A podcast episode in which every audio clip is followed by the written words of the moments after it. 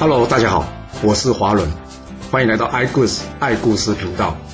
我喜欢听故事，希望这些故事能带给您想象力、思考力、判断力以及创造力。让我们一起来听故事吧。我们上次说到呢，这公孙归父来到了晋国啊，他找这图案谷帮忙，想要解决到这三环呐。这公孙归父找了图案谷之后呢，图案谷跟他说啊。这件事我看我得先问问栾叔，看看他怎么说。这栾叔跟图案谷说啊，这件事我看不成呢。这元帅才刚刚跟季孙行父结盟，他不可能这么快就出卖他了。这件事恐怕改天再说吧。图案谷说：“嗯，这灭了三环，取得鲁国，再出兵伐齐，也不相违背啊。”栾叔心里想：“哎，你这说法也对。”于是。他呢，跑去找这细客，想要探探细客的口风，但没想到这细客怎么样，一口回绝他了。你要想啊，这细客跟季春行父可是一起被人给羞辱的，他们算是有革命情感的，哪有这么容易呢就被破坏彼此的誓言呢？这细客不但没听呢，反而呢回来问这栾书：“哎，你这么说，这谁的主意啊？这人想要鲁国大乱吗？这话可不可以随便乱听啊？”这栾书碰了一鼻子灰，没办法，也只好回去实话实说，跟那图案谷回复了。那之后呢，细客越想越不对啊，他担心这鲁国政局恐怕会有变化，于是呢，他找人送一封密函给这季孙行父。这季孙行父一收到信呢，他就知道，嗯，鲁宣公跟公孙归父出卖他们了。他心想好你一个公孙归父啊，当初弑君的就是你老爸重税。我好心不揭发你老爸的恶行，结果你竟然想要赶我出国门。这季孙行父呢，一气之下跑去找这叔孙氏以及孟孙氏啊。他跟他们说：“哦，这主公装病不上朝一个月，原来是在计划要除掉我们三环呐。好，我们今天呢就当面找他说个清楚。不过这孟孙氏的众孙灭他拒绝了，他觉得怎么说我们还是臣子呢，去质问国君，这样太失礼了吧。”这季孙行父听到这众孙灭这么说，他可没放弃哦。他想：好啊，你众孙灭不来，那我就找其他人来帮腔。他找谁？他找了当时鲁国的司马张孙许。这三个人呢，一起到了这宫门之外，听到鲁宣公的侍者说呢，鲁宣公真的是病得很重啊，没有办法见他们了。这三个人呢，站了很久，还没有办法见到这鲁宣公的面，也只好回去了。但。真有这么简单就结束了吗？隔天，鲁宣公病薨，哇，怎么那么巧，见不到面就病死了？嗯，说真的，这鲁宣公是病薨还是被病薨，那真就不知道了。至于这公孙归父呢，他在回国之前听到鲁宣公已经病死了，又听到这季孙行父呢，以他父亲弑杀国君为理由啊，到处捉拿他的主人，他吓得不敢回国了。直接逃去齐国了。这边其实要特别一提的是啊，其实鲁宣公一开始也不是这样冒冒失失想要除掉三桓的。他知道要除掉三桓呢，必须先逐步掌握经济大权。所以呢，他曾经与公孙归父共同计划，并且呢，在这季孙行父的同意下，推行了所谓的出税亩。这可是一个划时代的税制改革啊。因为在这之前呢，周朝采用的是井田制度，就是把这土地呢划成井。这个字的形状，也就是呢，把这土地呢分成了九宫格，外面的八块土地呢叫做私田，所有的收成不用缴税，只有中间的那一块田呢属于公家的，叫做公田，要派人去耕种。这种收税的方式呢叫做借田以利，也就是一种征用人民劳力，或者是说叫做徭役的方式来代替收税的方法。那你想想看哦，要是轮到你去耕作这公田的时候，你会用心吗？因为这耕作的结果又不归你，所以呢，这政府就很难要求他们努力生产了。但出亩税这东西呢，则是彻底的改变了这个结构，它不再分公田私田，而是按照什么田地的数量来缴税。换句话说，一样的田地，要是你把这田种好了，产生了比预期多的粮食，你也不用多交税，这样子大家就有可能更努力去生产更多的粮食。这就是历史上按田亩征税。也就是田赋的滥觞，滥觞是什么意思啊？滥觞就是开始的意思啊。那为什么要特别提这件事呢？因为税收方式的改变呢，通常也反映着一个时代的变化。那出税亩象征着什么样的变化呢？它象征着旧有封建领土的土地制度，或者是有人认为是奴隶制度啊，正在逐步瓦解之中啊。而这新的呢，个人私有土地的制度呢，正在慢慢形成啊。虽然这鲁宣公很有创意啊，但是这个改革呢，没有改变鲁国的命运。鲁宣公死后呢，由他十三岁的儿子即位，是为鲁成公。鲁成公上任后第二年。齐顷公收到鲁国与晋国打算一同出兵攻打齐国的消息，开玩笑，怎么可能等他两国会合呢？齐顷公决定了，我要先发制人啊！他率军由平阴出发，直接攻打这鲁国容易的地方，结果出师不利，他的宠臣呢，鲁仆就魁，因为这贪功亲近啊，贪功什么？就是贪图或者想要怎样强取功劳。而这亲近呢，则是贸然出击的意思啊。这卢仆旧魁呢，贪功亲近，最后呢，被鲁军给抓住了。这毕竟是自己的爱将嘛。这齐顷公呢，找人去跟容易的守城将领说：“哎，你们要是放这卢仆旧魁，我齐军呢就会撤军。”那鲁国有没有那么听话？当然没有了。他们想：哟，这个人会不会很厉害啊？所以对方才来要人。哦，要是让他回去的话，那不是纵虎归山吗？要不这样，我们就先杀了他，再看看后面怎么处理吧。决定好之后呢，他们就把这旧魁拖出来砍了，并且把他的尸体呢挂在城墙上。齐秦公一看到这画面，简直就气炸了。好你一个龙翼小臣呐，竟然敢杀我爱将！来呀，给我踏平这城池，杀光里面的人，一个都不准留！说完，齐军怎样猛攻这龙邑城。而这龙邑城哪里经得起齐国这大军一连三天的猛攻啊？齐国在第三天的时候呢，攻入这城池的北边，进去之后呢，哦，真的是见人就杀，一个不留哦。眼看着全城军民就要快被屠城了，这个时候呢，突然间有人向齐景公报告：报，魏军突袭我齐国，已经到齐国边境的新竹了，就快要进入到我齐国境内了。齐景公一听，魏国这个小国竟然敢来我齐国太岁头上动土，好啊！我就让你来一个杀一个，来两个杀一双，来啊！大家随我去，去这个新竹城迎战魏军。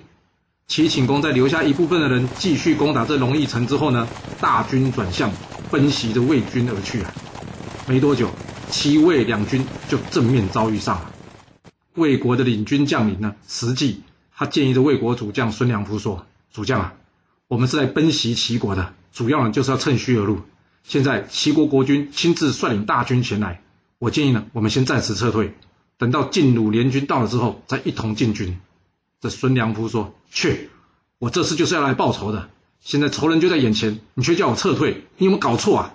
齐国仗着人多，那他一定不会提防的。我们今天晚上呢，就去劫他军营，运气好，我们当场就可以杀这齐秦公；就算是运气不好，也可以将这齐军乱杀一阵。我们怎么算都划算。”你竟然建议我要未战先退，有没有搞错啊？不可能的！当天晚上，孙良夫率领魏军夜袭齐军大营。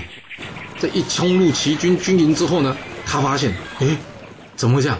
里面没人呢！他大叫一声：“哎呀，糟糕，中计了！大家赶紧撤退啊！”撤退哪有那么简单啊？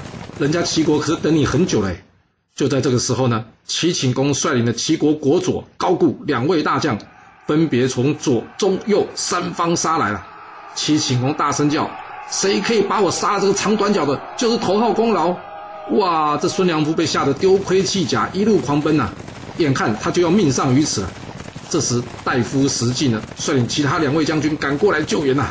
石进说：“主将，你只管往前走吧，后面交给我来处理了。”这孙良夫呢，才没跑多远，忽然看到前方又有军队来了，哇！他心里一凉。惨了，齐国在这里还有伏兵啊！看来我今天真的要命丧于此了。这大军来到孙良夫的面前呢，孙良夫也不多做抵抗了。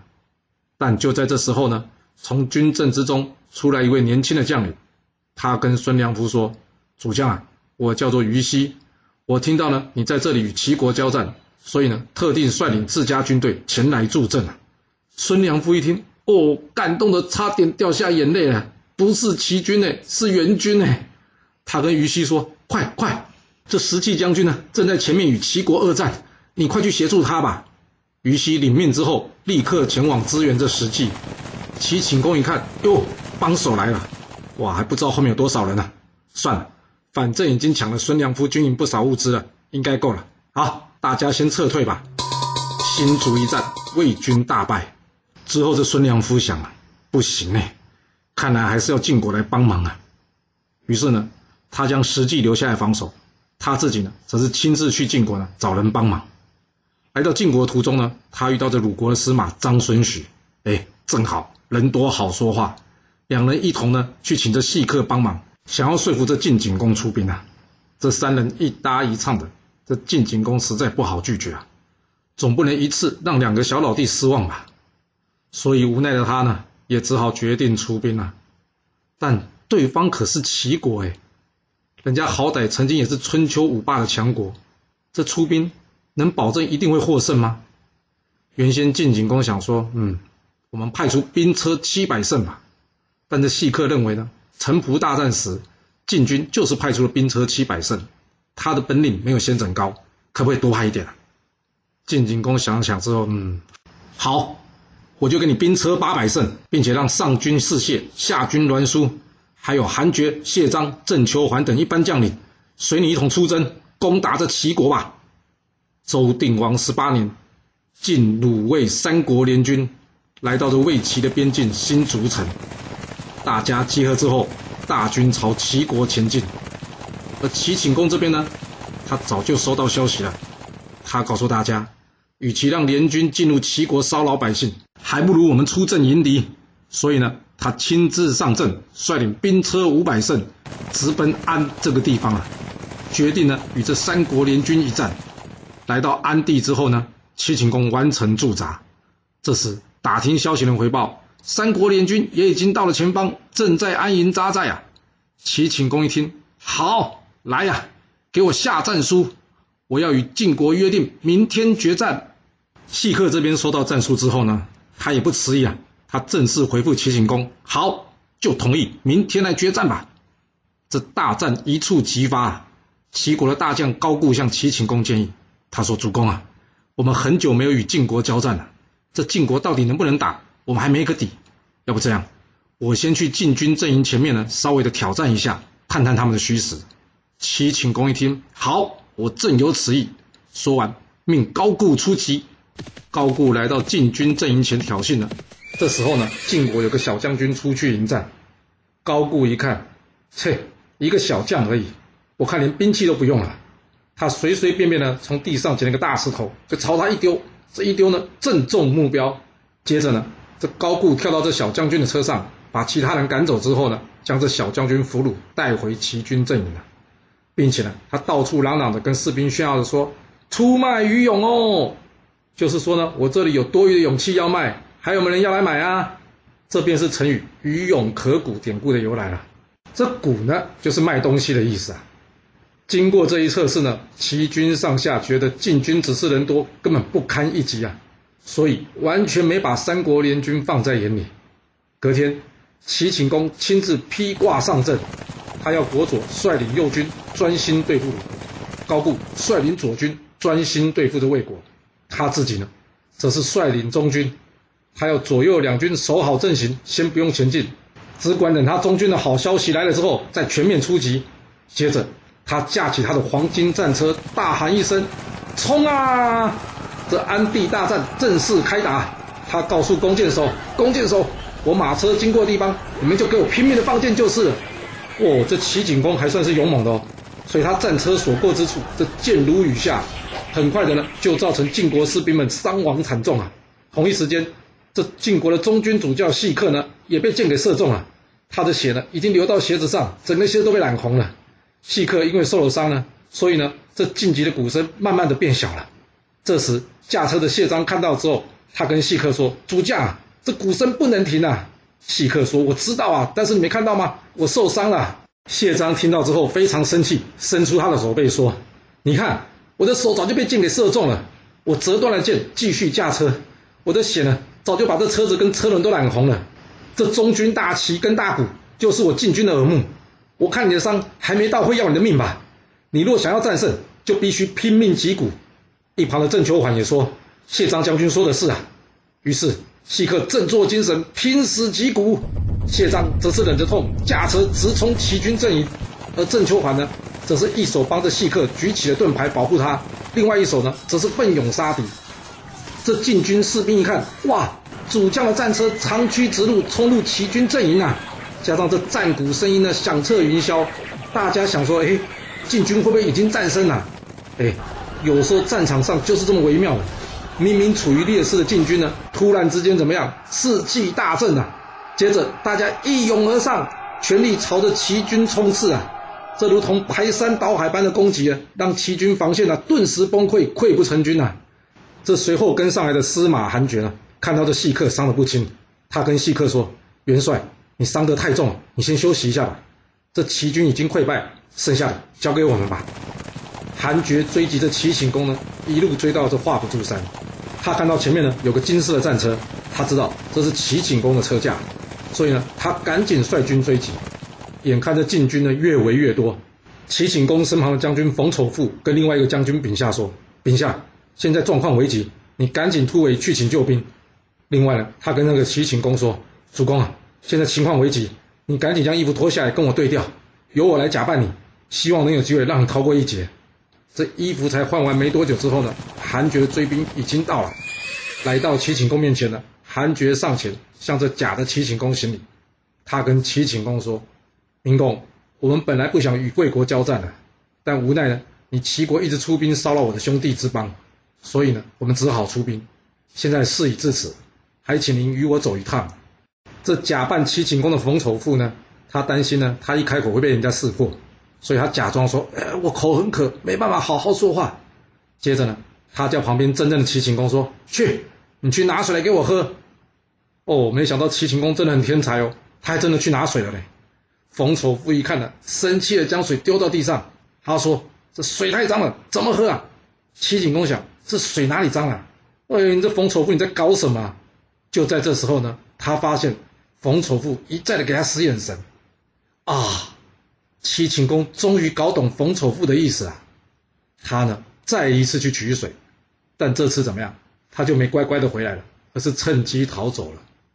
哦，还好有看到冯丑富的眼神，这齐景公反应真是有够慢的。齐景公呢逃着逃着呢，终于遇到了这齐国的将军呐。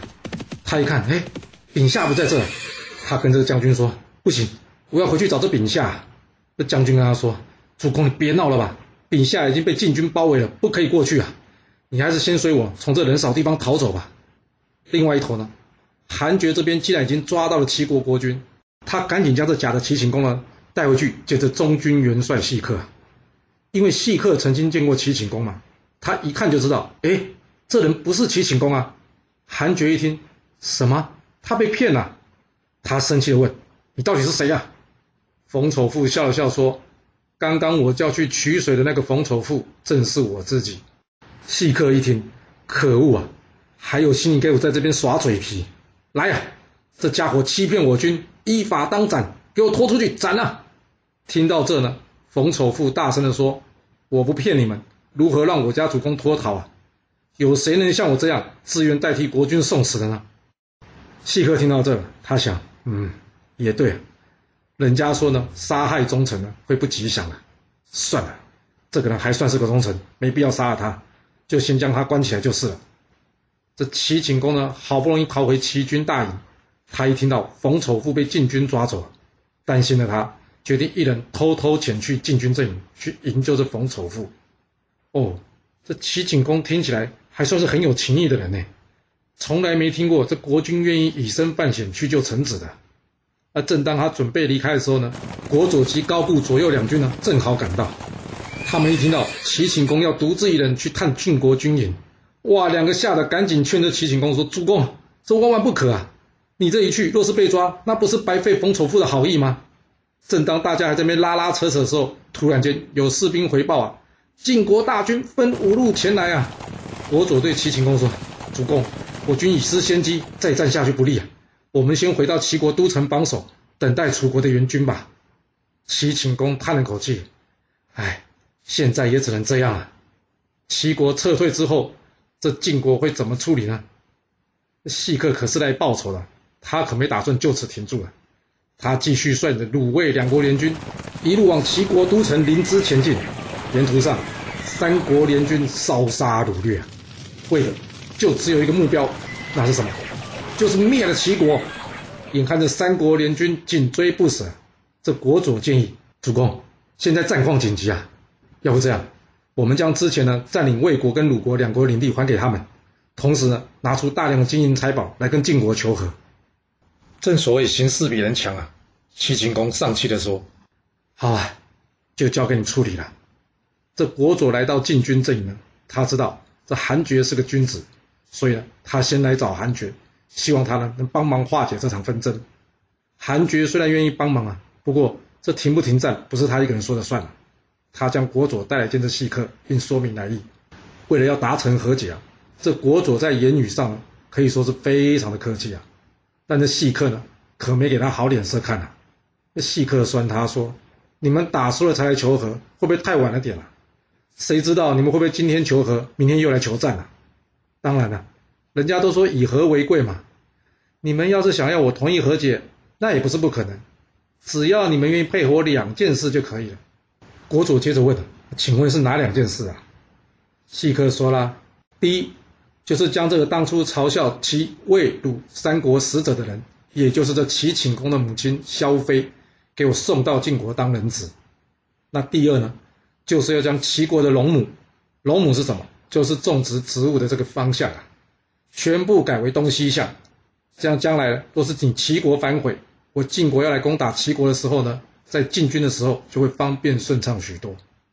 国佐听完这条件之后呢，非常生气，他严正对细客说：“萧妃是我家主公的母亲，我家主公与你家主公都是侯爵，以辈分上来说，也可以算是你家主公的母亲。